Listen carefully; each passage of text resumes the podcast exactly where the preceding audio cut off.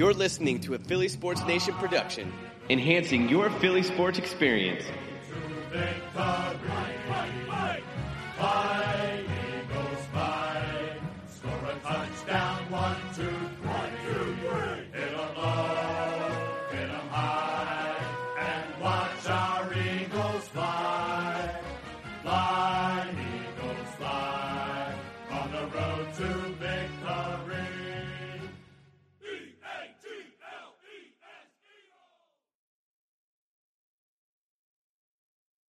What's going on, Eagles Nation?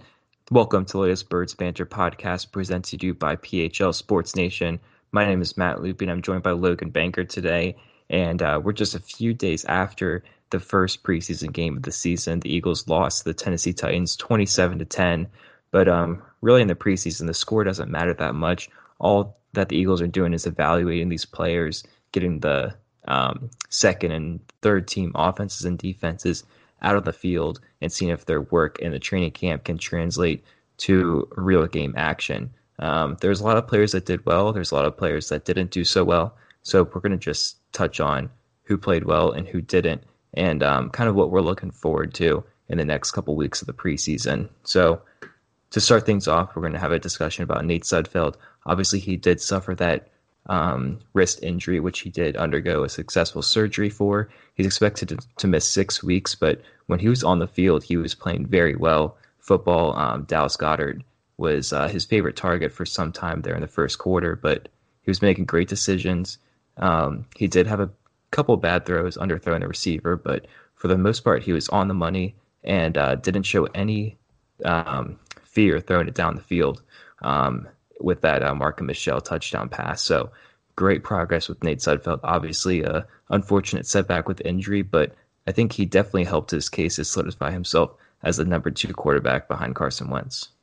Yeah, Sudfeld had had a really great night. Um, finished uh, 10 of 18, 177 yards and a touchdown, like you mentioned. Um, he really showed great poise. Um, just really being able to move the ball around the field, whether it was short passes or the intermediate game and even the deep pass. Um, and he also did this too without the entire starting offensive line in front of him, and he didn't really have any of the starting receivers. He had Goedert, who he'll be a starter, but he didn't have Alshon Jeffery, didn't have DeSean Jackson or Nelson Agholor. So him being able to put up those numbers, granted, the Titans didn't have their entire starting defense, but still, I think the Eagles had the advantage there if all the starters play. Um, so I think he did have a great night. And in terms of the injury, it's definitely an unfortunate setback. But what is good about it is that he should be back by week three or week four, and this is non-throwing wrist.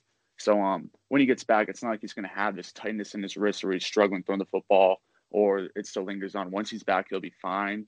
Um, even if they needed him to come back early, I'm sure he could. But it's not like Carson Wentz is going to die on the field within the first three weeks of the season. I know there's um, a lot of talk about the team signing Colin Kaepernick or uh, Sam Bradford even, and then a bunch of other guys. But really, with the injury, it's not something too crazy to worry about. Obviously, it's unfortunate he won't continue to get the reps on the field in preseason. Um, but in terms of injury, it's really not as bad as it could have been. Six weeks is honestly decent compared to really what it could have been. Yeah, they definitely dodged a bullet with that because when he went down, obviously it didn't look good at all. Um, he braced himself by taking what seemed to be a late hit um, from the Texans defense or a Titans defensive lineman, and um, he kind of braced himself with that arm, but it just didn't um, really help him that much. He couldn't bear all the weight with that wrist and end up fracturing. But um, I did see a report that although um, like you might think that's having surgery for a broken bone is troublesome and he's going to miss extra time, but actually um, surgery is going to help him a lot because it's going to help stabilize the, um, the bones in the wrist and really help him get ready to play in the NFL in, in the next couple of or several weeks. And like Logan said, he's going to be back week three or four. So although it is a setback for him and the team, they're going to have to carry another quarterback at this point because it's not necessarily necessarily enough to keep him on the IR. Um, obviously, they're not going to look into releasing him from the team, so um, he's not going to be available if Wentz um, gets banged up a little bit in the first couple weeks. But obviously, nobody's expecting that. Um, it should be fine.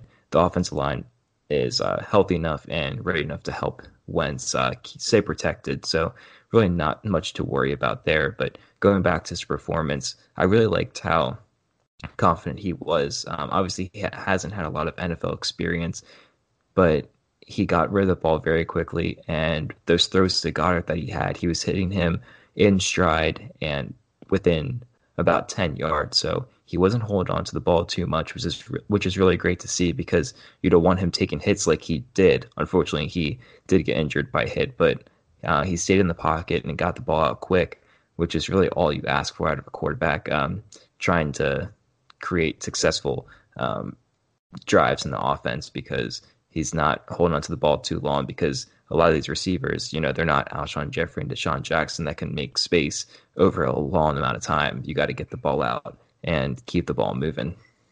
Yeah, absolutely. And um, what I like too about what he did was he wasn't really forcing the ball into a situation where it's there's a chance of a turnover. He was taking what the defense gave him. If someone was open for a three yard pass, he would hit them. But then, like we saw the first play of the game, if you saw JJ Arthega Whiteside downfield, he he was willing to uh, make the make the throw, even though that pass wasn't complete. It was very close being caught by um, uh, JJ Arthega Whiteside. I'm still never gonna get used to saying Arthega Whiteside instead of Arcega Whiteside.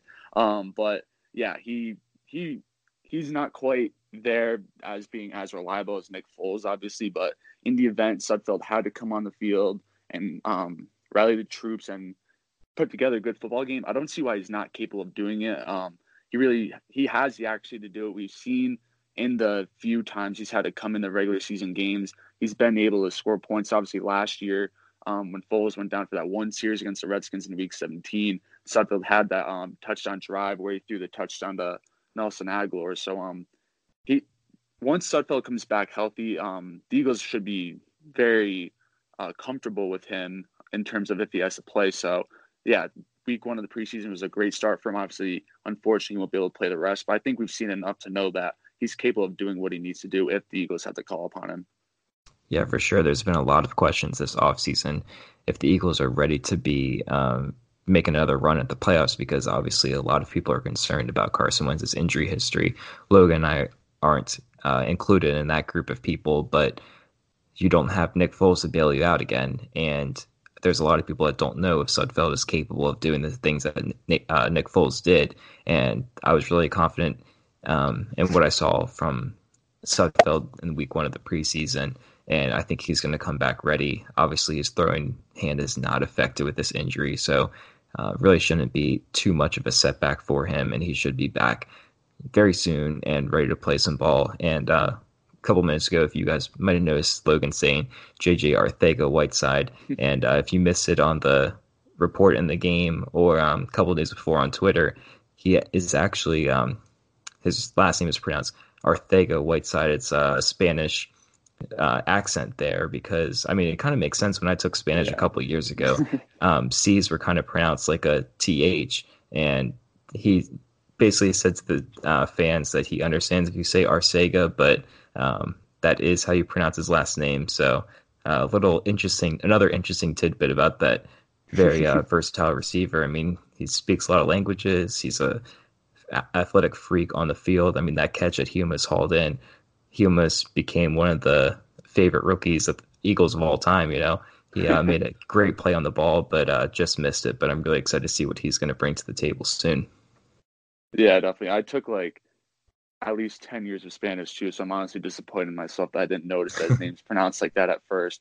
But um, yeah, I agree. He um he showed good speed getting to that ball, even though he didn't haul on the catch, but the athletic ability is there for him. Um, he really just his size alone he can clearly move around on the field. And once you get into the red zone, he can outrun a safety and get to the corner. And then if it comes to a jump ball situation, at least half the time he's going to bring it down. If not, make sure it's not intercepted. So he's really a guy that um you can see the pot- uh, potential is there. He's not going to be used in a super big role year one just because it's so crowded um at the receiver position along with the tight ends. But um in the future, I could see our Arthega Whiteside developing into a potential like number one receiver or kind of taking over Alshon Jeffery's spot. Um, say that day comes where the Eagles decide to go in a different direction from him. Um, and yeah, uh, it'll be good to see what he can do throughout the rest of the preseason. Um, it'll be kind of tough for him because he'll be stuck with Cody Kessler and Clayton Thorson, so he won't be having as good of balls coming his way. Even though I do think Kessler's capable of doing more. Um, but I think Arthega Whiteside definitely showed fans um, at least a glimpse of what he's capable of doing, and um, you can definitely tell the potential is there for him. Yeah, we saw a lot of promise out of him, and he didn't even have a great game. You know, uh, he missed that ball by just a little bit, but it just shows what he's going to bring to this team. A really electrifying player, as Logan said, he could do it um, down the field and in the red zone. The red zone is really his where he's where he is really going to thrive. You've seen a lot of reports in training camp saying that he's you know doing super well in the red zone, and the Eagles are just throwing all their weapons out there, and it's going to be super hard to defend. But staying at the wide receiver group, Marken Michel caught that 75 yard touchdown by Nate Sudfeld. It was on the money, one of the best throws I've seen from Sudfeld, and um, really great to see that Marken Michel um, caught that ball, and not only that, but he beat Adoree Jackson on that play, and uh, he's a starting cornerback for the Titans. And not only that, but he's not just a cornerback. Back when he was with USC, he was pretty much just listed as an athlete. I mean, he was kick returning, punt returning, cornerback, um, just an offensive weapon as well. So you know he's got some speed, and Marken Michel outran him and scored a touchdown. A guy that's fighting for a roster spot. If the Eagles decided um, take five, or pick a six receivers to keep on the roster. So it's excellent to see that he caught that ball and is helping himself um, better make the team. Whereas players like Greg Ward, who we talked about in a previous podcast, didn't really do as much as Michel. So he's kind of separating himself early in the preseason to make a spot on the roster. Yeah, I've been a big fan of Marken Michel since OTAs. Um, I mentioned this in a previous podcast. He posted those crazy workout videos where he was doing these 45 inch box jumps where I know a lot of people probably came and do 20 inch box jumps. And he was doing that while holding a 10 pound medicine ball. I mean, that alone, like you can see the explosiveness is there, showed on the field with the uh, 75 yard touchdown. The one thing about him, though, was obviously that play was great. He's so close to um, really being able to solidify a spot on the team, but he had a drop pass and then he also had pretty um, unnecessary false start where they were pinned back. I think it was inside the 10 or the 15, and he just flinched and almost fell over, and he got called for a false start. So it's little things like those where he's gonna have to clean it up in order to really um, have a good shot at making the team. Uh, but I saw someone make a good point during the game. Marken Michel's on the field, make uh, catching 75 yard touchdown passes, while Matt Collins can't even get on the field. If Marken Michel keeps this up, he's making the team. There, there's no doubt about it because he's shown that he's an explosive player, and the Eagles need um, that explosiveness because in the event anything happens to DeSean Jackson, knock on wood, it doesn't. They still need something to uh, keep the offense going. It's not like you don't you don't want it to be where one player goes down on the offense and then you're just kind of screwed. So, Marken Michel um, definitely had a good first step in the preseason to uh, really solidifying himself in the conversation. Um, he definitely did by far the best out of any of those eight receivers in that group fighting for those spots. But um, I definitely like what I saw from him. But like I said, he does kind of have to clean up it, clean up his play just a little bit to really show himself as a good player to the coaches. Yeah, you mentioned if DeSean Jackson goes out with an injury, you need an explosive player to fill in. And last year, in um, there was no deep ball receiver after Mike Wallace went down. Nelson Agholor had to step into that role, and it's kind of hard because Nelson Agholor isn't the deep ball specialist as um, Mike Wallace or DeSean Jackson is. You need someone that's definitely specialized in that because not only are you putting someone in there that's not um, fully capable of that role, but you're taking Agholor away from the slot where he thrives. So it kind of throws off the entire offense because you're downgrading at both positions. So to have somebody that can immediately fill in while keeping Agholor in the slot is going to be perfect because then you're not um, downgrade as much as you would if you're moving all these guys around. You saw what happened in the offense last year, the defense. Um, if you have depth that can cover every single role, then you're not going to suffer as many setbacks with these injuries. Um, so that's going to be great to see. Obviously, like Logan said, he's got to clean up his play a little bit with the false start and catching more passes. But you know, he's got more practices to play. He's got more games to play in. So hopefully, he can get his act together and uh, score a couple more touchdowns because I think he does have a great shot at making this team. And uh, transitioning over to the offensive lineman, um, I really liked starting with Andre Dillard, the rookie offensive tackle. I really liked what I saw out of him. He took over at left tackle because obviously they're not going to play Jason Peters, and Dillard played fantastic. There's not a lot to criticize him for. He was great in the pass protection. That's what he's known for. But even the run game, the screen game, he was really good. And there's a lot of promise for him in the future. Yeah, for sure. Just an hour before uh, we're recording this, uh, I wrote an article about Andre Dillard saying how he's pretty much in line to be the next great left tackle in Eagles history. Um, all summer long, he's been able to take in all this incredible information from Jason Peters, whether it's how to play in the city of Philadelphia, how to deal with the fans and all their excitement, and then on the field, how to become a better run blocker because he knows he needs help there. Just all the experiences Jason Peters had in his time, he's he's handing it down to um, Andre Dillard to really hand him the keys when that time comes. And um, yeah, we saw in the preseason just how good Andre Dillard is. Obviously, we knew how good he was, but I think um, a lot of the fans kind of don't pay as much attention just because it's not the most sexy thing to pay attention to offensive lineman because he's not scoring touchdowns. He's not making deep passes or anything like that. Um, but you could really see just how rock solid of a player he is. He's phenomenal. Uh, excuse me, phenomenal in the passing game and uh, blocking. He very sound, um, sturdy guy. He really can't be beat. Whether it's a speed move, a bull rush, any of that, um, he can't be beat there. And then we saw the improvement in the running game where um, he was really able to open up holes and he was able to cut off defenders to make sure they don't get to the running back.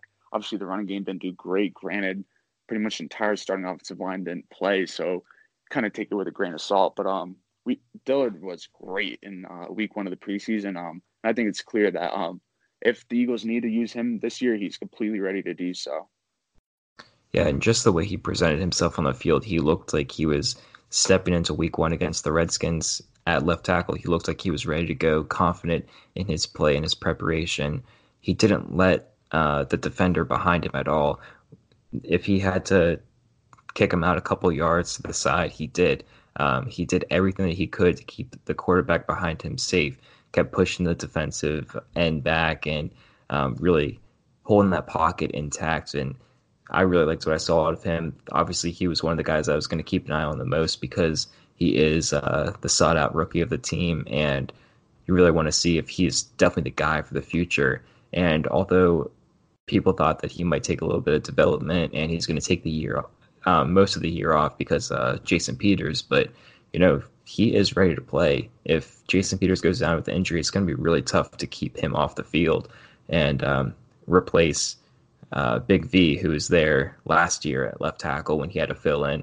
And the other night we saw Big V playing right guard, where he's expected to play week one if Brandon Brooks is not ready to go. And I think he did pretty well. Um, he's not really a guy that uh, really flourished in the NFL yet. Obviously, he helped the Eagles with the Super Bowl run at uh, left tackle, but he's been thrown around the offensive line. Now he's shifting inside to the guard position, and he did pretty well. I was impressed. Um, didn't really know what to expect out of him changing to a different position on the offensive line, but I'm confident that he's going to hold that role just fine until Brandon Brooks comes back. Yeah, absolutely. And the great thing about um, Big V is he, he the best ability is availability, and his ability to play left tackle, right guard, right tackle. Um, it'll open up opportunities for him. He's like you said, he's still a work in progress somewhat, but he, he did a decent job at left tackle in the Super Bowl. Obviously, um, he had there are a few close calls um, with his blocking. He got kind of destroyed by James Harrison a few times, but um, he um, especially being on the right side of the um, ball or on the offensive line, he'll have Jason Kelce there to help him. He'll have um, Lane Johnson help him where he won't be as much on an island. So if you plug in that right guard and you need him to play, you don't have too much to worry about. And on top of that, he did do pretty well in the preseason game. So I think in the event that happens, um, there's really nothing to worry about with Big V. Another uh, offensive line I, I was pretty interested in with his play was um, Jordan Mailata. Obviously, he's the big spectacle of the guy who never played football before, uh, the rugby star, and the Eagles drafted him in the seventh round. Um, at first, he got up to a pretty brutal start in the preseason game. He got beat a few times. He kind of cleaned it up, though. He did, all in all, he had a pretty good night. I think the coaching staff should be pretty excited uh, about what they saw from him because it's kind of like that development and is slowly starting to come there and he's finally starting to realize what it takes on the football field to be a good offensive lineman because it's different uh, from being in practice where you're just doing these repetitions on either a bag or even um, your own teammate where they're not maybe going as hard but once you get into a game it's so much different when you see these players actually trying to beat you so i think it was a good experience for Mailata. i think the fact that he was able to put it together at some point in the game is a great sign for him he's probably not going to be ready to go this season. I'd say if they had to call upon him, but um, I think as a developmental project, it finally took that step that people were looking for in week one for uh, Jordan Mailata. Yeah, it's going to take a couple seasons for him to fully um, get into his full potential as an NFL player. You really don't know what that's going to be yet. When he was, uh, I guess, yeah, when he was drafted, um, some analysts are saying, "Oh, he's he's going to be fantastic," and then others were kind of skeptical about him. So we're not sure what to expect yet, but he's taking great strides. Hearing pretty good things about him in training camp, and then now in like in-game action. Um, at some points he was iffy, but at other points he was very good. And there's going to be struggles along the way. Like Logan mentioned, he hasn't played American football um, other than last year. You know, that's when he started. So you got to give him a break a little bit and let him develop. I know football is a business, and if they have to walk away from him because he's not progressing as quickly as expected, then you know they, you can't really blame them for that. But you know he's showed enough promise, and if he keeps this up and maybe improves a little bit over time in the preseason, I think the Eagles will be confident in keeping him on a roster spot rather than trying to keep him on the practice squad because we know how risky that is. So I liked what I saw out of him obviously there's going to be some bumps in the road, but he played a lot better than I expected because he didn't get very much uh, action at all last season. Yeah, for sure. And um, I saw a lot of people during um training camp. Uh, obviously, everyone does live tweeting during training camp because it's an exciting time. Football's back. Um, but uh, I saw a lot of people saying, "Oh, the project's over with um Jordan Mailata because they would say, "Oh, he got beat on this player, got beat on that play." it's, it's definitely time to pump the brakes on that. I said that even back when that was the case because, like you said, Matt, it's so early on in his career. Three years ago, he wasn't a football player, and the fact that, let alone he's on an NFL football team, is absolutely remarkable. So there's by no means an expectation that he's going to be ready right away to play. Um, the best thing for him is showing the coaches that he's willing to learn and willing to do what it takes. And I think he's done everything he needs to do so far to show that in their eyes. Um, even if he gets put on the practice squad, it's not like it's not like a team's going to scoop him up and play him on their 53 man roster because I think all teams will know he's not quite there yet. Um, obviously, teams do some pretty drastic stuff in drastic times, but um, I think the Eagles may have something in terms of a depth role for Mailata in the future, and he, I think, I definitely think he will get there when it becomes time to be a good football player because he's continuing to learn every day. He has great offensive linemen around him, always being able to teach him. He has Lane Johnson there. He has Jason Peters. He has all these guys who not only are trying to do good themselves, but they're trying to help everyone around them. So he's able to soak up this information, and um, he's definitely getting there. Um, and I'm looking forward to see what he does in week two because I think his confidence will definitely be higher after week one, and then hopefully he has a good week in practice, continues to do well. But um, definitely good sign of progress from him. Yeah, great points there. In the first half of that football game, we saw pretty good things out of this offense, uh, promising players that might not even see the field because they're they're on the the second team offensive unit. So um, really good stuff out of the depth pieces that the Eagles have. Some role players. Uh, we mentioned Sudfeld, Goedert, Arcega-Whiteside, Michel, uh, Dillard, Big V, and Mailata. Um, Logan, is there anyone that really stood out to you in a good way on offense?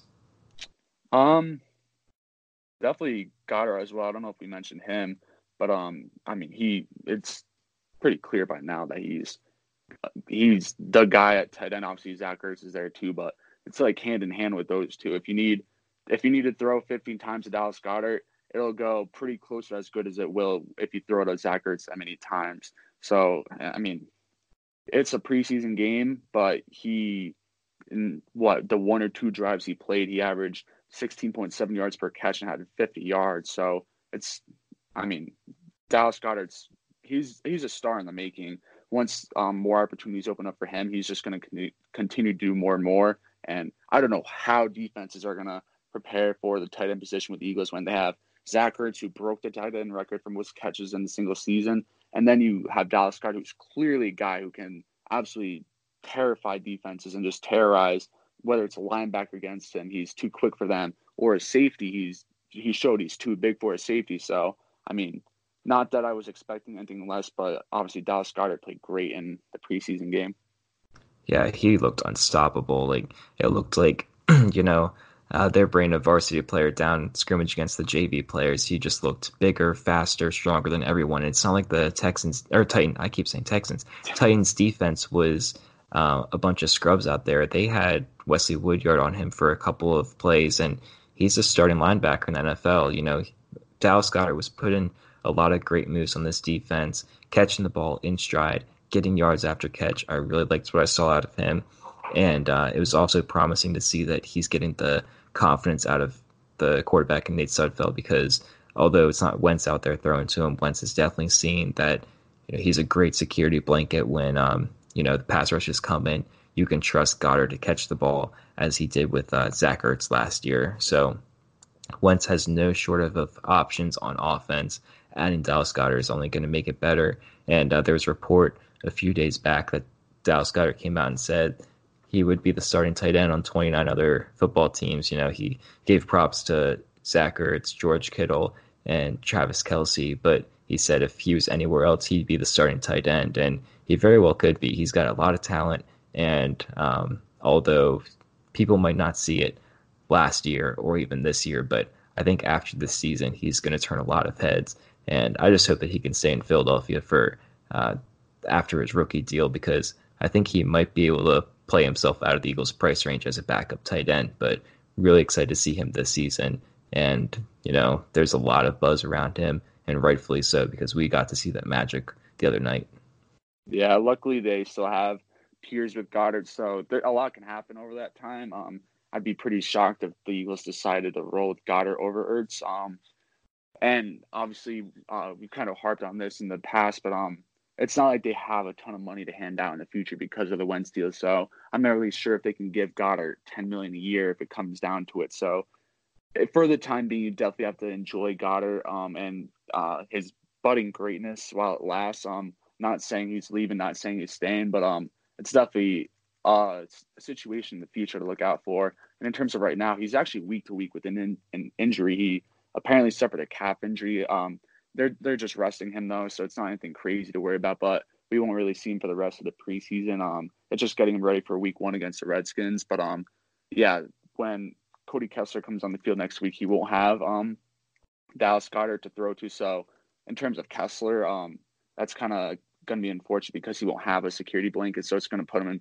even more difficult of a situation. But um, in terms of Goedert, yeah, hopefully, hopefully the Eagles can figure out something to do there with him to keep him long term. But for now, you just have to enjoy him while he's here. Yeah, definitely. So we got a lot of coverage on who did well on the offense. Um, now to transition of who really didn't do so well. We touched on the running back group a little bit, but as a whole, the running back group didn't do as well as as expected. The Eagles started Jordan Howard and Miles Sanders got some looks with the offense, but obviously you can't really judge them that much off that performance because the starting offensive line wasn't out there for them. Obviously, guys like Dillard and Big V were playing well for them, but the, you could just tell the offensive line wasn't making enough holes for Howard and Sanders to work with. Um, most of their yards were just going for about four or five yards, and um, a lot of people were excited to see these running backs in action because they're getting a lot of hype to be a great dynamic duo this season. But I wouldn't, I would pump the brakes on um, thinking that it's going to be a bust and they're not going to do so well because once they get the full offensive line out there, you know, one of the best in the league, they're going to do very well. But two running backs that I don't think did well, uh, no matter what the circumstances were, were Donnel Pumphrey. Um, he really, he's really fighting for a roster spot. He did last year as well, and um, you could tell the first kickoff of the game he was deep in the end zone, but he took it out because he has no other chance of making this team unless he tries to make stuff himself. You know, he can't just touch the ball down uh, in the end zone. He's got to try to make it for him. And then that one um, punt return or kick return, he almost fumbled it away. Obviously, he was down, but he's got to hold on to the ball. And Josh Adams as well. He's on the bubble to make the roster because of the crowded running back group. But in uh, the end of the first half, they were in a two minute drill. And that was really a great time to see what this offense could do, who's going to stand out, what the offensive line is going to do. And then Josh Adams fumbles it away. So did not bode well for his uh, future with the team. But, you know, there's still time but I really didn't like what I see, especially out of Josh Adams because he did have that fumbling issue, and it doesn't look like it has resolved. Yeah, I'd say the fumble that never was for Donnel Pumphrey and then the fumble for Josh Adams pretty much both guaranteed they'll end up getting cut. Unfortunately, I know um there was a lot of hope with Adams last year because when he did start at first at running back, he did pretty well. I mean, averaged more than four yards per carry. Um, technically led the team in rushing last season, even though I'd kind of put an asterisk uh, next to that. Um, but yeah, Adams last last year, the reason why, the exact reason why he stopped playing as much as he did was because of the fumbles. And to have a fumble like that in the first preseason game, it's kind of the nail on the coffin right there because the team is trying to see that he's moved past that and he's trying to grow. And instead, he's still causing turnovers. And, then, and a team that already has guys like Jordan Howard and Miles Sanders ahead of him, you don't need a guy sitting on the bench there uh, worrying, oh, if we put him on the field, he's going to fumble. And then you kind of have to roll with Howard and Sanders even more, which then puts them at risk. So it, I don't think you can trust Josh Adams to go on the field and consistently not allow a turnover to happen. Obviously, not every time a fumble is your fault, but um, eventually you have to be able to hold on the ball one way or the other. And it's, I mean, it's pretty clear now he hasn't really learned from that, unfortunately. Um, I would imagine he would get put on the practice squad um, but I don't think he or Pumphrey will make the 53 man roster. I definitely admire Pumphrey's um, confidence to take that kick out of the end zone.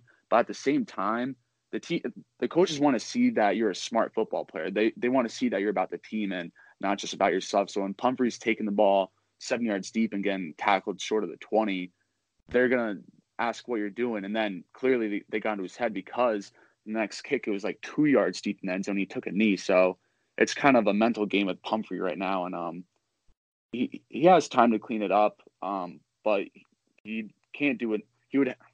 I'm not sure there's anything he could do that would really get him spot back on the team. Uh, I'm sure a lot of Eagles fans will be happy about that because they're sick of seeing guys like Pumphrey and Smallwood on the team.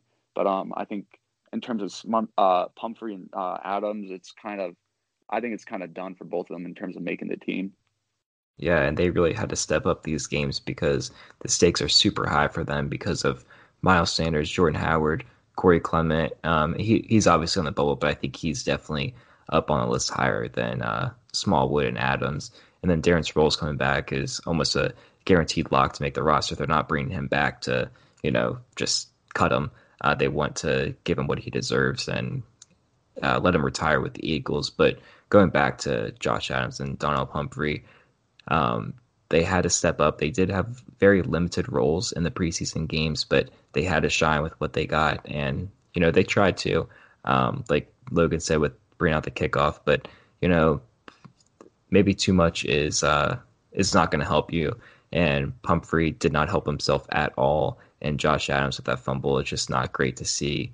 Um, I don't think he's going to be making the roster. I agree with you, Logan, because there's just so many other options. And uh, it's kind of unfortunate because I'm not a big fan of Wendell Smallwood at all, but you know they just kind of almost if the Eagles decided to keep five running backs, they almost secured Wendell Smallwood a roster spot, and Smallwood didn't do anything fantastic at all. But um, going forward, it's really not much to worry about in the running back group because, like I said, the offensive line wasn't fully healthy and playing, but um, as well, we got Corey Clement coming back, Darren Sproles coming back, so the group is going to look a lot better once we get into live game action in week one.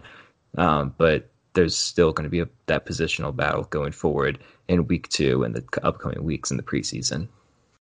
Yeah, for sure. Another player that really hurt their case was Matt Pryor, the offensive guard. He, I don't know what he was doing some of the times in his block. And there's one time where he was swinging to be the lead blocker on a run, and he just stopped running got ran over by the defensive tackle, and then he right right away made the tackle. So I mean, he, Matt Pryor is a guy that the coaches were pretty high on at first. They thought he would be a good swing player where he could maybe back up some at tackle, back up some at guard, be one of those guys where you can plug him and play him in multiple spots. But I think it's most important to be good at least at one spot instead of being pretty below average at both. And that's kind of the case with Pryor. He he just was not effective at all in the running game. And with a performance like his compared to Mailata, the coaches have to be thinking themselves themselves, why would we keep Pryor when we have a guy like Mailata who has higher potential and is already showing that he's capable of doing better? So Pryor, um, he's one of those guys where I think he can maybe save himself a little bit if he um, picks up his play a little bit um, in the next few preseason games. But that that week one performance in the preseason was absolutely brutal by him, and uh, he really hurt his stock in that game. But like I said, he does have a little room to grow, but he has to pick it up. Yeah, Pryor someone that's almost been penciled into almost everybody's 53 man roster prediction just because of his versatility. Like Logan said, he could play tackle, he could play guard. And that's very valuable to the Eagles to have a backup that can do both because then you can only keep one player as opposed to two and kind of save some spots on the roster for other players. But he really didn't help himself at all. Like Logan said, uh, he his play was just awful, and he had those uh, couple offensive penalties, which is not going to help the team at all. Obviously, Doug Pederson wants to avoid those as much as possible, but when you're doing that and you're on a roster bubble and that's happening in preseason, that's almost going to be an automatic cut because just mental mistakes can't happen, and you got to limit those as much as possible. Um, because you know the Eagles aren't trying to play sympathy card for anybody on this team. They're building a team that's going to be ready to uh, play in, in the NFL against high level teams and players. You can't keep a guy on your roster if he's just going to hurt the team. So obviously, he's someone that the Eagles really liked before, and um, they drafted him uh, as an Eagle. But I just don't think that he's going to, you know, come around as much for them to keep him on the roster this year. Maybe he's going to come around for the practice squad, but I don't know. I just I think he needs more development he needs to get NFL ready before he makes this roster, and it's not going to be this year.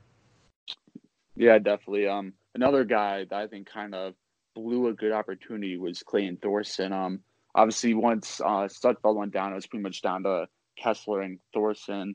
Eagles took Thorson in the fifth round, so you clearly have some type of confidence in him.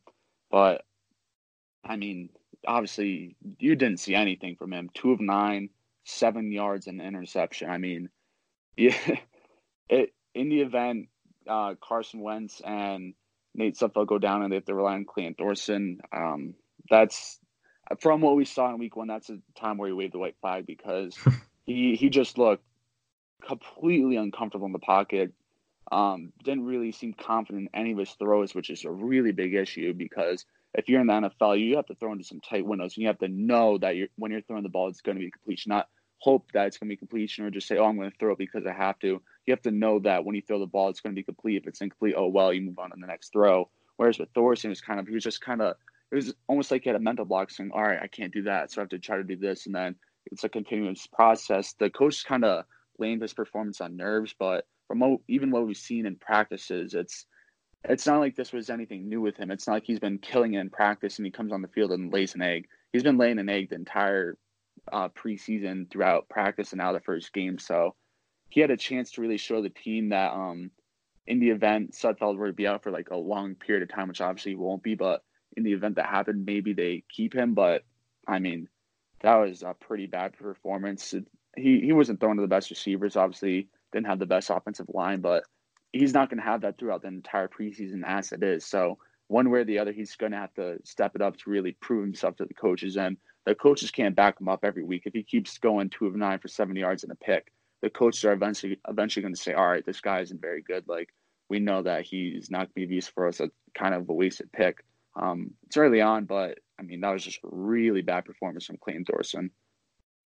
I didn't like them drafting Clayton Thorson at all, and there was a report before the draft that the Eagles front office felt that there was a pressure to draft a quarterback every single year going forward because they want to uh, continue to keep capable guys behind Carson Wentz, and you never know what's going to happen. But I mean, they knew Nate Sudfeld was going to be the guy this year. I don't understand why they wasted a fifth round pick on a guy like Clayton Thorson. He wasn't good in college, and um, I feel like there was just a lot of pressure because they were interested in a guy like Easton Stick, who played in the same school as Carson Wentz, but he went the pick right before the Eagles. He went to the Chargers, and the Eagles were just like, "Oh, there goes our guy." So who's the next best? And I, I don't think the pick was really uh, well thought out, and they just kind of picked it because they felt like they had to draft a quarterback. But when you only have five picks in a draft and you come out with a guy that's going two for nine in your first preseason game, then that's not a great decision. They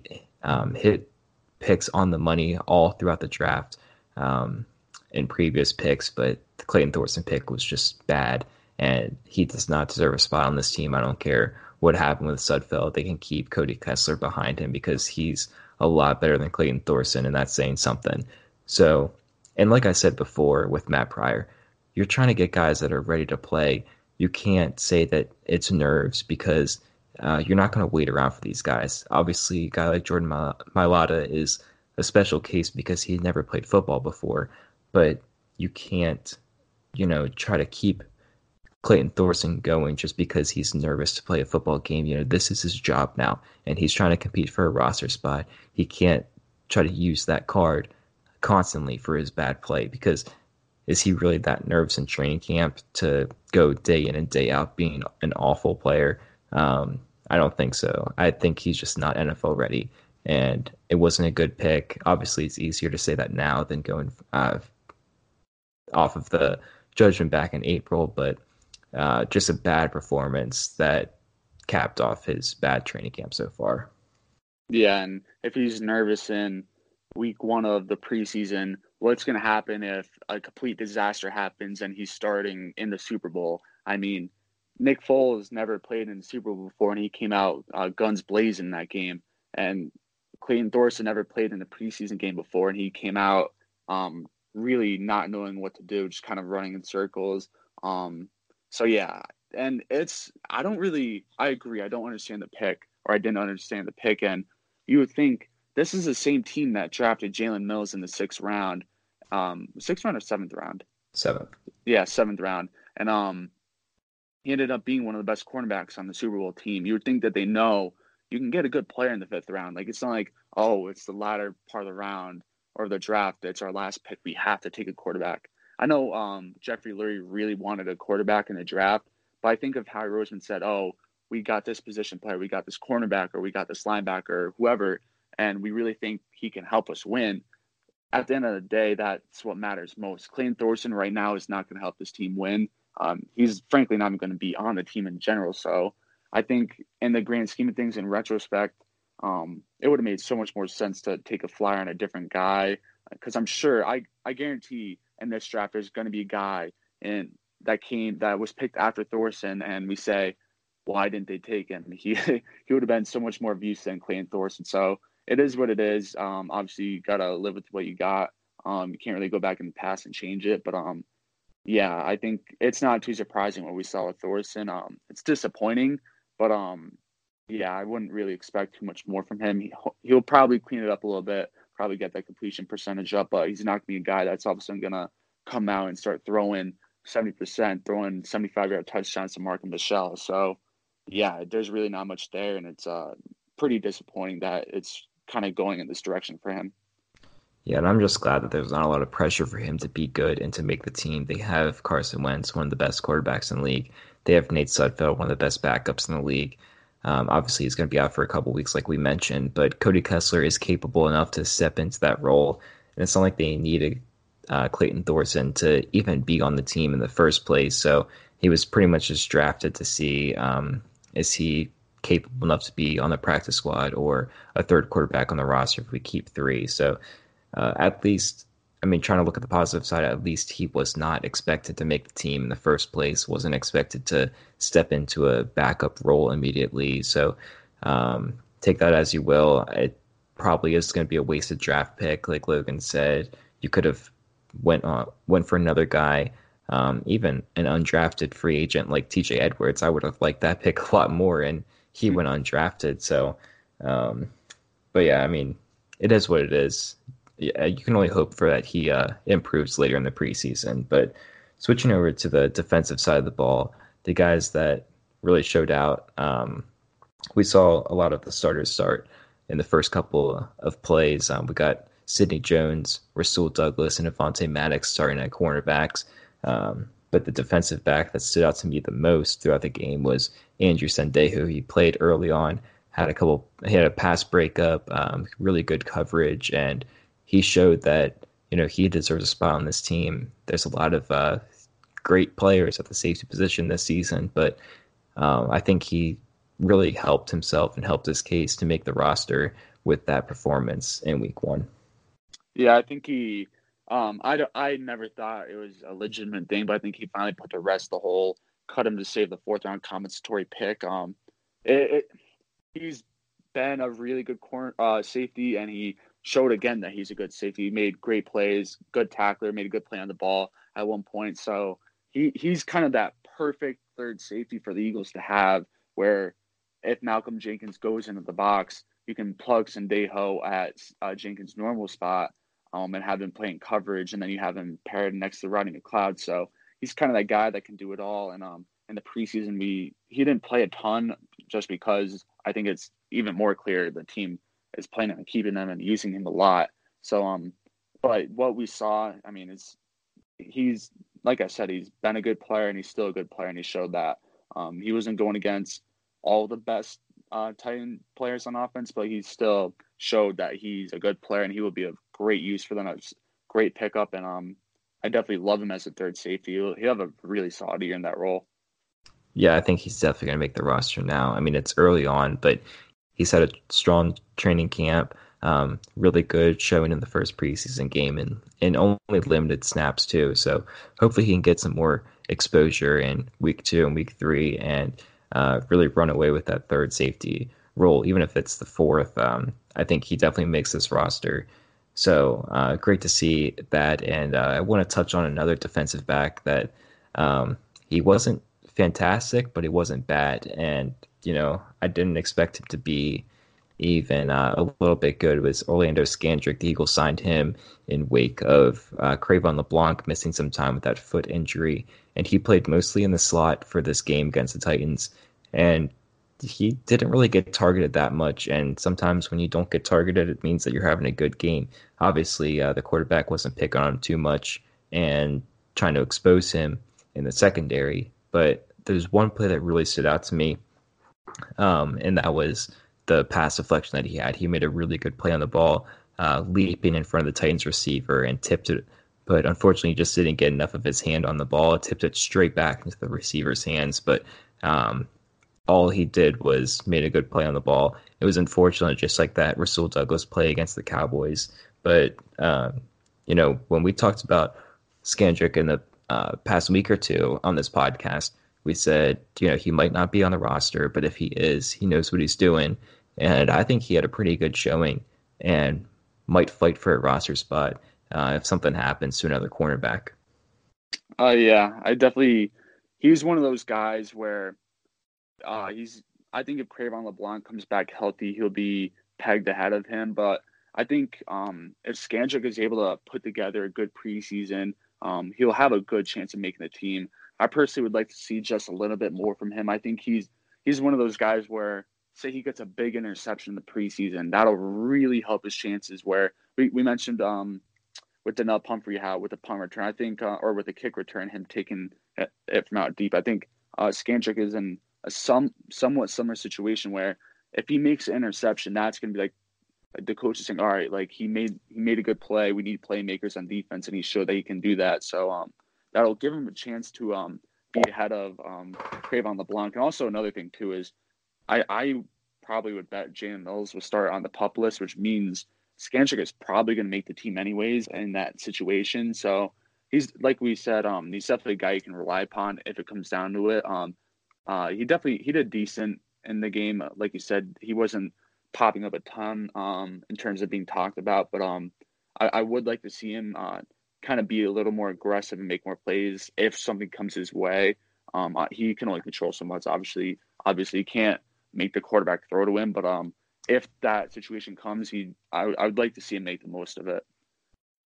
Yeah, I mean, I didn't expect him to be a great cornerback in the first week of the preseason or in general because I mean he hasn't been fantastic in his whole career, but um, it's good to see that he's definitely capable of stepping into a role with this team if need be. You know, he helped his case of making the roster and um, you know helping bring another versatile um, veteran defensive back into the group. So, I mean, I think it's a great sign with Orlando Scandrick and as someone that wasn't really expected to make the team. So he's fighting for a spot and he put on a pretty good performance in week one. Not the best, not the worst. So I'm really going to watch out for him in the next uh, couple of weeks and see how he does. But um, moving forward, another player that really stood out to me was LJ Fort, the linebackers. And he's another guy that is kind of like on the roster bubble because the linebacker group, uh, although Kamu Grugier-Hill is going to be out for a little bit, it's pretty crowded in there. Zach Brown, Nigel Bradham, uh, Nate Gerry, Paul Worrilow. There's a lot of talent there, and he might be fighting for a roster spot. But I think he really put on a good performance for the Eagles um, with that linebacker group. He was he made a couple great athletic plays. He's not the most athletic linebacker out there, but he was uh, putting some good coverage on slot receivers like Adam Humphries and uh, showed out on special teams as well, which he's definitely known for. So good things to see out of him. And I think he definitely helped his case to make this team. Yeah, he's one of those guys that has the upper hand compared to other players at that position. Um, all in all, he had a really solid night. He had that one play where he kind of blew coverage and had a missed tackle, but um, I mean, every player makes mistakes. Um, but yeah, I think like you mentioned special teams. I think that's what makes LJ Fort even more valuable to the Eagles because they're such a big team that keys so much upon a player having um, ability in special teams. And for a player that's kind of on the cusp, if you have special teams value, you really help your chances at making the team. And LJ Fort has that. He can, if he needs to start at linebacker, he can do that. And then if he needs to uh, play special teams on a punt or be on kick return, he's able to do that too. So he he definitely provides value in multiple spots for the team. And um, if he does what he uh, did in week one, I mean, he's going to make the team. He'll have a pretty good role with the team. He he won't start per se, um, but he definitely will. Uh, he made a good case for himself to have a nice role with the team. I think um, I'm pretty confident that he's going to make the 53 man roster. And now I think it's kind of more just him doing as much as he can to get as many snaps as possible um, at linebacker because he's already going to get a decent amount at special teams. But I definitely also agree he had a really good night in uh, week one. Yeah, I think Fort's definitely solidified himself as a pretty good linebacker on this roster, and he's probably going to make the team. But going forward, the way he plays, I think is going to establish his role on the team. If he's just going to be solely a special teams player, um, which they've been missing since uh, Chris Maragos has been out, but um, and he retired from the game. But anyways, um, LJ Fort, if he plays really well, then he could be the next linebacker in line, or maybe even start a couple of games. So I think going forward, he's really got to continue to show out to see what his role is with this team and on this defense. Um, but another player that on the, the linebacker group that did pretty well was Zach Brown, and there's been a lot of questions about how he's been doing this offseason because you haven't really heard a lot about him. I see a lot of guys on Twitter asking the reporters, Where's Zach Brown? How is he doing? Because a lot of people had high expectations for him. He's a tackling machine, and um, I think he did pretty well with the Eagles with his, in his debut. He was uh, pretty good against the run and um, blowing up a couple plays. He's not going to be, um, you know, an all star or a Pro Bowl linebacker, but he he showed that he's going to be capable of starting, and they definitely need him to step into a bigger role with Kamu Grugier-Hill out for a couple of weeks. So I was excited to see him finally play with the Eagles, and I think I overall I did see some pretty good snaps out of him. Yeah, Zach Brown kind of is in a similar boat to Andrew. Um, we know what he can do. Um, he just kind of has a few skeptic people to overcome. And um, I mean, he like you said, he's a great tackler. He's always been a great tackler. He has, I think, it's um the second most tackles in the league at linebacker over the last three seasons, behind just Bobby Wagner. So that's that set alone, I mean, obviously there's only two guys in that conversation. He's one of them. So it shows what he's capable of doing. Obviously, I don't know if he would do that in Philly. I think I predicted though that he will lead the team in tackle, so we'll see. Yeah, um, but um, yeah, he had a good night. Um, he wasn't making these crazy flashy plays, but I mean that's what you get with the linebacker. He's not gonna be going around the field, um, spearheading all these guys and making these insane tackles. He's a solid linebacker, and like it's he, you know, we're gonna get from Zach Brown, um, back from what he did in Washington to coming to Philly, uh, Philly now. You know that he's gonna be good against the run. You know that he's gonna do what you ask him to do. So he all around he's a great player. Um, so a guy for me that honestly stood the, stood out the most and really helped their case the most was uh, Daeshon Hall, the defensive end. He had six tackles, um, three of which were for a loss. He also had two quarterback hits and a sack. So I mean, those numbers right there are great numbers, especially for a guy that's really fighting for a roster spot. Granted, he did suffer a shoulder injury, he came back and played, but he is um day to day now with that injury. But um, if he continues to play like that, he's gonna force he's gonna kind of force the team's hand to keep uh, five defensive ends because with Joe Ostman out, there's that slot that opens up now where he could make the roster along with Josh Sweat, and they have five defensive ends. So um, that performance, I mean, he looked incredible that game. He was everywhere, um, and he was constantly making plays. So I think uh, Daeshon Hall for sure helped himself the most, and um, he's really putting himself in a good position to be a good candidate to um, make one of those last few spots. Yeah, him and Boston Scott were signed late in the season last year, and a months ago we mentioned on the podcast that you know they're not going to be stepping into a huge role with this team headed into the playoffs, but um, they were definitely going to be uh, have a bunch of eyes on them um, for the next year. Are they going to make the uh, the 53 man roster for the next season? Right now, in uh, 2018, they were just brought in as extra pieces uh, for depth because of injuries, but they could have really helped their cases. And I think Daeshon Hall, um, he didn't have a lot of action in 2018, but right now in the preseason, week one, he had a great game, like Logan said. Uh, he was doing phenomenal things, and in a defensive end group that people are kind of skeptical about, including me, with the depth, uh, he really solidified himself as a very good option if the Eagles decide to keep him on the roster because um, after the starters, Derek Barnett and Brandon Graham, it definitely falls off from there. Your next options are Vinny Curry and uh, Josh Sweat, but you got Shareef Miller and Daeshon Hall fighting for a roster spot. And I think Hall definitely helped himself to make the team. And it's just promising not only see that he wants to make the team, but he looks like he's going to be able to step into a pretty big role with this team if need be. You know, they like to rotate their guys in and out, and he's definitely going to see the field, not a lot, but uh, a little bit. And if he can produce with that a little bit, then I would feel so much better about this defensive line as a whole. Yeah, he's one of those guys where if he does what he did this week, um, there's no way the team can deny him of a roster spot because he just he just looked too good all around. All around, he really looked like a guy that they could use if Brandon Graham needs a breather. He can come in and make a play, or even just hold down the fort and make sure that no big plays go by while one of the starters are getting breaks. So um, he definitely had a great night. Um, I, I I'd probably say he has a little bit more work to do just to guarantee he makes a team. Um, but he definitely took a great step in the right direction.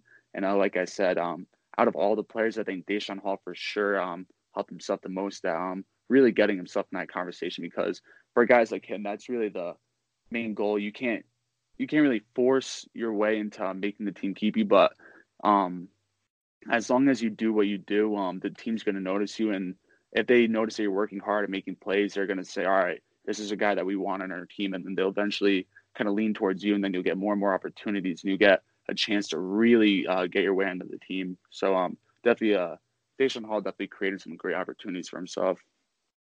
Yeah, keeping with the topic of the defensive lineman, I really liked what I saw out of Josh Sweat. We talked about him in the, our last podcast about standing out in training camp. He did add that weight, and he noticeably looked bigger uh, than last season.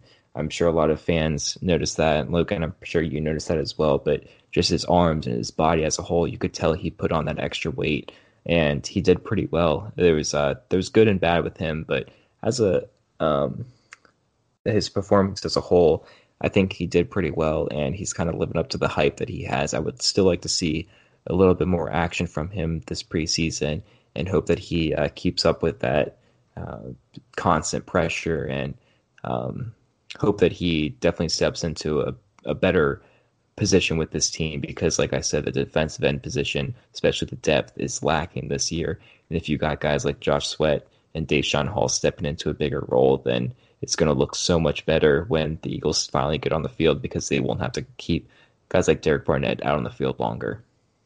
Yeah, Josh Sweat uh, is one of those guys where he, he there's some good and some bad. Um, made some good plays, and then I'd, sometimes he kind of just disappeared. One thing I noticed with him was in his pass rush. Uh, pass rush, he um, was kind of doing like the same move every time, and it wasn't really working. Um, so I, I would like to see him fix that. I think I don't think he's really at risk of being cut just because the team knows what he's capable of doing, and he's showing them that he's willing to put in the work, putting on all that weight uh, to become stronger. But um, I mean, all in all, it was uh, I think I believe it was a pretty intermediate night for him. It wasn't he didn't blow the doors off um with a great performance. He also didn't uh, lay an egg either, but um, he he'll have more chances over the rest of the preseason to really make plays and um at least earn himself more snaps because, like I said, I don't think he's, at any risk of getting cut, but he can he can either cost himself some playing time or he can earn himself some playing time. So he's one of those guys where he's going to either have to build upon what he did in week one, or he's going to risk um really not getting a ton of playing time. But uh, there's a lot of time for that to unfold. Yeah, I hope he can definitely uh, show out a little bit more in training camp in the next couple weeks. He has time to do it. Um, I think he definitely has a very good chance of making this roster. And um, it wasn't, like Logan said, it wasn't a phenomenal performance, but there was definitely flashes of good um, in his performance in week one of the preseason. So hopefully that continues. And one more player I want to touch on um, and that played very well was Hassan Ridgeway, guy that the Eagles traded their seventh round pick for and uh, didn't really look like a flashy trade because it was a late round pick. But you know, he might be making the roster now. He did suffer a concussion in the game, but early on in the game, he was taking on uh, big guards and centers in the middle of the offensive line, and he was beating them, pushing them down, and looked like a mini Fletcher Cox out there. He was playing very well and uh, getting to the quarterback. I really liked what I saw in that limited amount of time before he went down with the injury, but uh, if he could come back strong from that injury and make the roster, then uh, this defensive tackle group is looking phenomenal. Yeah, I, I view Hassan Ridgeway as one of those guys who is probably going to make the team no matter what, but um, he does have to come back sooner rather than later with a concussion. Obviously, with a concussion, you really need to be precautious and make sure that you're not rushing a guy too quickly back on the field. But at the same time, um, I do hope that he gets back soon because I would like to see him uh, just be able to build upon what he's done so far. Um, when the team traded for him, they knew that he was a good player and a guy that could contribute. Um, but he is competing against guys like Bruce Hector and Treyvon Hester. So um, there there is some competition there for him. Um, obviously, Treyvon Hester had another blocked uh, field goal attempt, uh, so definitely kind of helping his case a little bit. Um, in terms of guys that didn't really have as good of a night, the guy I point to most is uh, Nate Gerry. So um, he had um, he he's one of those guys with Kamu Grugier Hill out he can really give himself a good opportunity to become a starter. And instead, he really didn't do too much. He wasn't making too many good plays. Notice he was kind of blowing coverage a few too many times. So, with performances like that, he's risking losing a uh, starting spot to a guy like LJ Fort, who had a phenomenal night. So, um, he'll really have to build um or grow upon what he did from week one and show the team that he's still the same guy um from the years past, where Jim Schwartz pointed to him as a guy that they won games with. So he's going to show they're still capable of doing that. That LJ Fort um, isn't the guy that they should lean to, but instead of him. So he definitely didn't have a great night. So he's going to have to improve um, in weeks to come. Yeah, I wasn't too impressed what I saw of him. And he hasn't been a great player so far in his career, but he has been playing a role. And all of a sudden, he's asked asked to step into a bigger role, and the coaching staff has kind of had his back. Jim Schwartz said that the Eagles have won multiple games with uh, Nate Gerry as the starting linebacker. So there's a lot of confidence in him, but it really didn't show in this uh, first preseason game. So I hope he definitely gets more reps there and uh, more exposure. But you definitely got to give a guy like LJ Fort more exposure as well because he did outplay him. And you got to see who's playing the best. Everybody in that linebacker group, uh, except for a couple of guys, are in a, in a fight to play. Paul Worrilow is coming back from his injury. He just practiced. So um, the, the, stakes are going to be pretty high, and uh, there's the competition is going to be there. So they're not only fighting for that last starting spot, but they're fighting to be on the team. Yeah, for sure. Another guy that I uh, don't really think had the best night was uh, Tre Sullivan. He on consecutive plays he got completely ran over by one of the Titans running backs, and then the very next play he had completely blown coverage that allowed a pretty much wide open touchdown on the back of the end zone. So Tre Sullivan's one of those guys who's right on the cusp of making the team because you have obviously Malcolm Jenkins, Rodney McLeod, and Andrew Sendejo. So you have um uh, Jonathan Cyprien, you have, like I said, Tre Sullivan, you have Blake Countess as well. So you have a number of guys who are all capable players and um, are really it's those three fighting for pretty much one spot. And Tre Sullivan making plays like that where Tre Sullivan's getting ran over by running back while Jonathan Cyprien is five five out of five on tackles, playing pretty well in his first Eagles appearance. So Tre Sullivan's going to really have to build upon that. He does have the advantage of he's been with the team before. He knows the system. He did have some success last year, but um, it's it's a new year, so he's going to really have to show the team that that wasn't just um kind of a flash the pan, and it's actually who he is as a player because he definitely didn't look as the same this time around. Granted, it is preseason, but he is. I think he's fighting for a job, so um, he I think he has to build upon what he did in week one because it really wasn't a good performance. Yeah, I completely agree. And another defensive back that I didn't like what I saw was Jeremiah McKinnon. And I saw pretty good things out of him so far in training camp. And it just didn't translate. He did not have a good football game against the Titans, and I was kind of excited to see what he was going to bring to the table. He's not someone that's expected to make the roster because the cornerback position is so deep. And I mentioned Orlando Scandrick, the veteran presence, who might make the roster as well. But um, Jeremiah McKinnon just did not do well, and it's not helping his uh, chances to make the team because they were slim to start, but now it's just going down and down. And um, I, I, was excited to watch him. I heard good things about him, and I want to see that translate to the field, even if he's not making a team. Just someone that uh, who's going to have a spot in the NFL somewhere because um, you're not looking forward the, to these guys to just you know not have jobs. You want them to find their place somewhere, uh, not just get thrown around and just go from training camp to training camp. But Jeremiah McKinnon did not help himself at all, and I was disappointed in um, the, the the hype that he had around him, and just kind of went away all within one night. One night. Yeah, uh, Jeremiah McKinnon is kind of one of those guys where he he does some good, does some bad. So he's one of those players where he's honestly best suited to be on the practice squad for a year, um, because there there is some potential there with him. He is a he does he is a cornerback who is capable of doing some good things. He just um kind of hasn't quite realized that potential yet. So I think if he's able to get a year on the practice squad, go against guys like DeSean Jackson consistently, it's really going to help him grow more and more. Um, I yeah, I definitely don't think he has any shot at making the roster. He never did, even if he had a great preseason. I don't think that was quite going to be the case, just because cornerback is pretty crowded. But um, it, yeah, it wasn't the best performance. He did have six tackles, which is pretty good, but he also had a few plays where he just completely blew his coverage. I believe he allowed a touchdown as well. So um, yeah, it wasn't the best night. So I think uh, the most beneficial thing for him is to get on the practice squad, really be able to just learn there and grow more and more. And um, hopefully um, next next season when now all these cornerbacks will be back because we've said before how a lot of the guys are on one year deals. Hopefully that time around he's able to grow enough where the team can give him a chance to actually making the 53 man roster. Yeah, great points there. Like I said at the beginning of this podcast, there was good and there was bad in this game.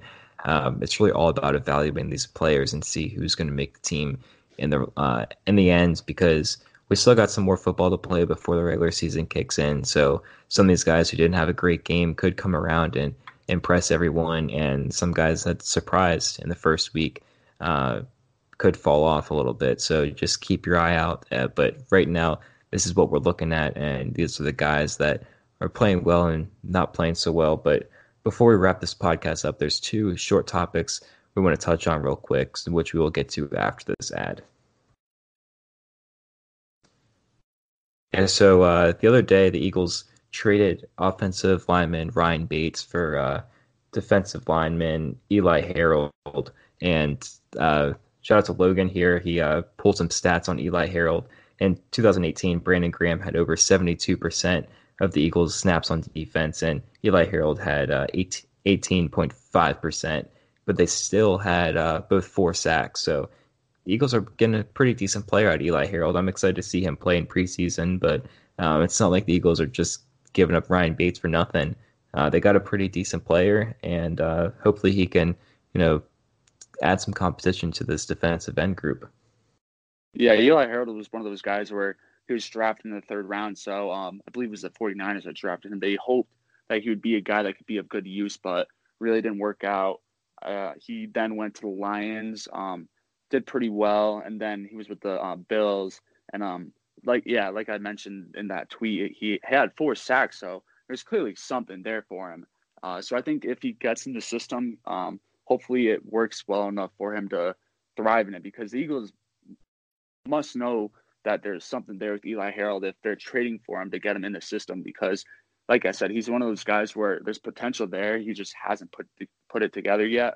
Um, so I'm definitely uh, looking forward to see what he's able to do there. He does have some competition with Joshua and Daeshon Hall to make the team, but yeah, like I mentioned that tweet, four sacks on 18% of snaps. I mean, that's pretty impressive. If you give him more time, it's only going to be more sacks. Obviously, sacks isn't the only thing uh, you can measure a guy. And he only had 10 tackles uh, last season, so it wasn't like he was blowing the doors off every game, completely uh, dominating teams. And I think two of those sacks came in uh, only one game against the Patriots. So he wasn't consistently being great, but he, um, like I said, there is potential there. So it's an interesting move, and um, he, I think he'll have a chance in preseason to prove himself and maybe have a chance at making the roster. Yeah, it kind of came out of nowhere because uh, Eagles just signed a defensive end in wake of Joe Ostman going on the IR, so they're kind of stockpiling this defensive end depth to create more competition going into the regular season. So getting him on the field in preseason is going to be super important to see um, not only if Josh Sweat and Daeshon Hall are going to keep up their good performances, but see how Eli Harold is going to do and see if he deserves a spot on the roster as well.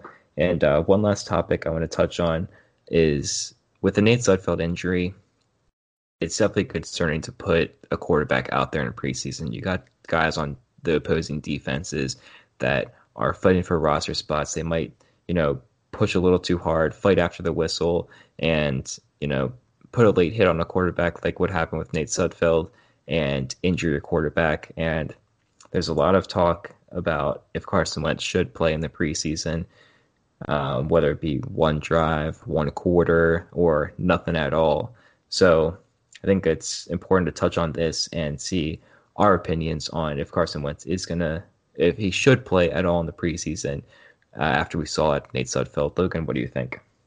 Um, yeah, it's tough because you know, on one hand, he hasn't played a football game since December, so you want him to get out there and be comfortable, and then on the other hand, you need to protect your quarterback. I'm not even worried about the fact that he's had injuries in the past because it's not like Nate Sudfeld was an injury prone guy. Carson Wentz is an injury prone either. He's just gotten lucky a few times. So, I mean, it's a tough decision for the team to make. But um, I I don't think Carson Wentz will play. I don't think he should play in the preseason just because, for example, week three they're going to be doing um a full week of practice against the Baltimore Ravens, one of the best defenses in football, and um that alone there is a great opportunity for him to um really see not not just his defense but play against a different defense and one of the best in the league. So I think when you have opportunities like that, it just doesn't make sense to send him out there and risk it because that's all you need is to, ha- to really put your eggs into the basket of Carson Wentz, and then you put him out there for a meaningless preseason game, even though you already know what he's capable of doing, and then he gets hurt, and then all of a sudden your entire hopes and dreams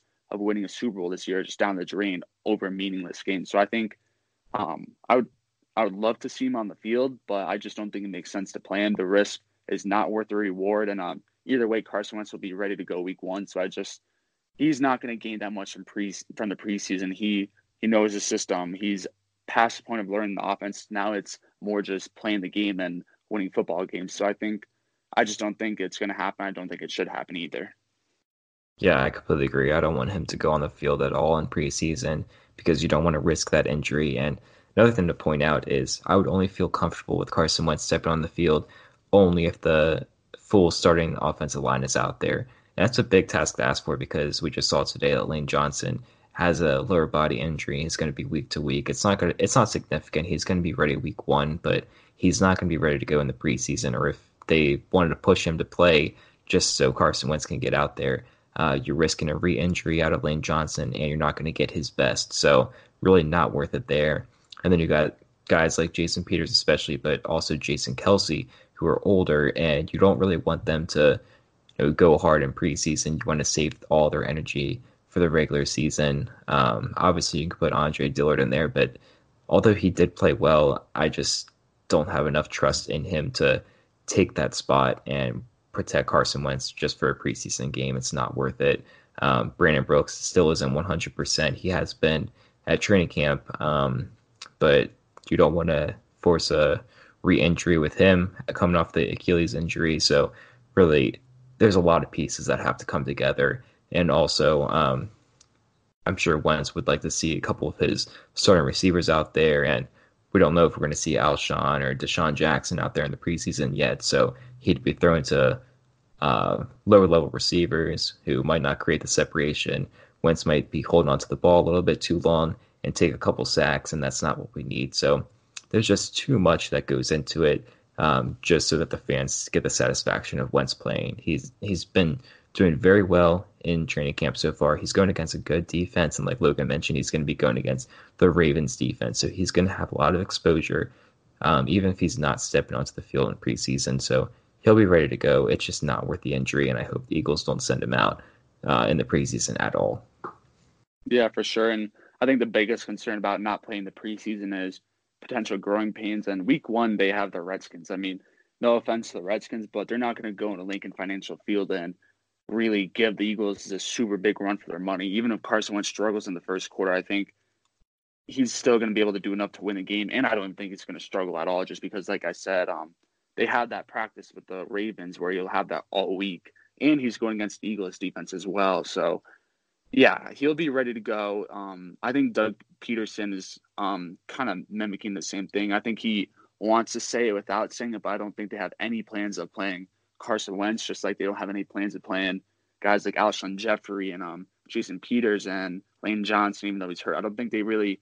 We've seen years past teams make the Super Bowl by being healthy enough from not playing guys in the preseason. So it it's kind of gone to the point where I think the entire NFL realizes like it's just not worth it. If your if your guys are ready and um you're confident what they can do and they're comfortable with the system, it, you, it's more beneficial to just practice every day and really getting good work instead of going against guys who, like you said, now are hungry to make the team and kind of maybe out for some blood. So, yeah, it it's just not worth it to play Carson Wentz in the preseason because you need him out there. Um, you want him out there, and you you don't win the Super Bowl in the preseason. You win by having guys there in the regular season. So that's pretty much the main gist of it. And yeah, so it doesn't make sense for him to play in the preseason.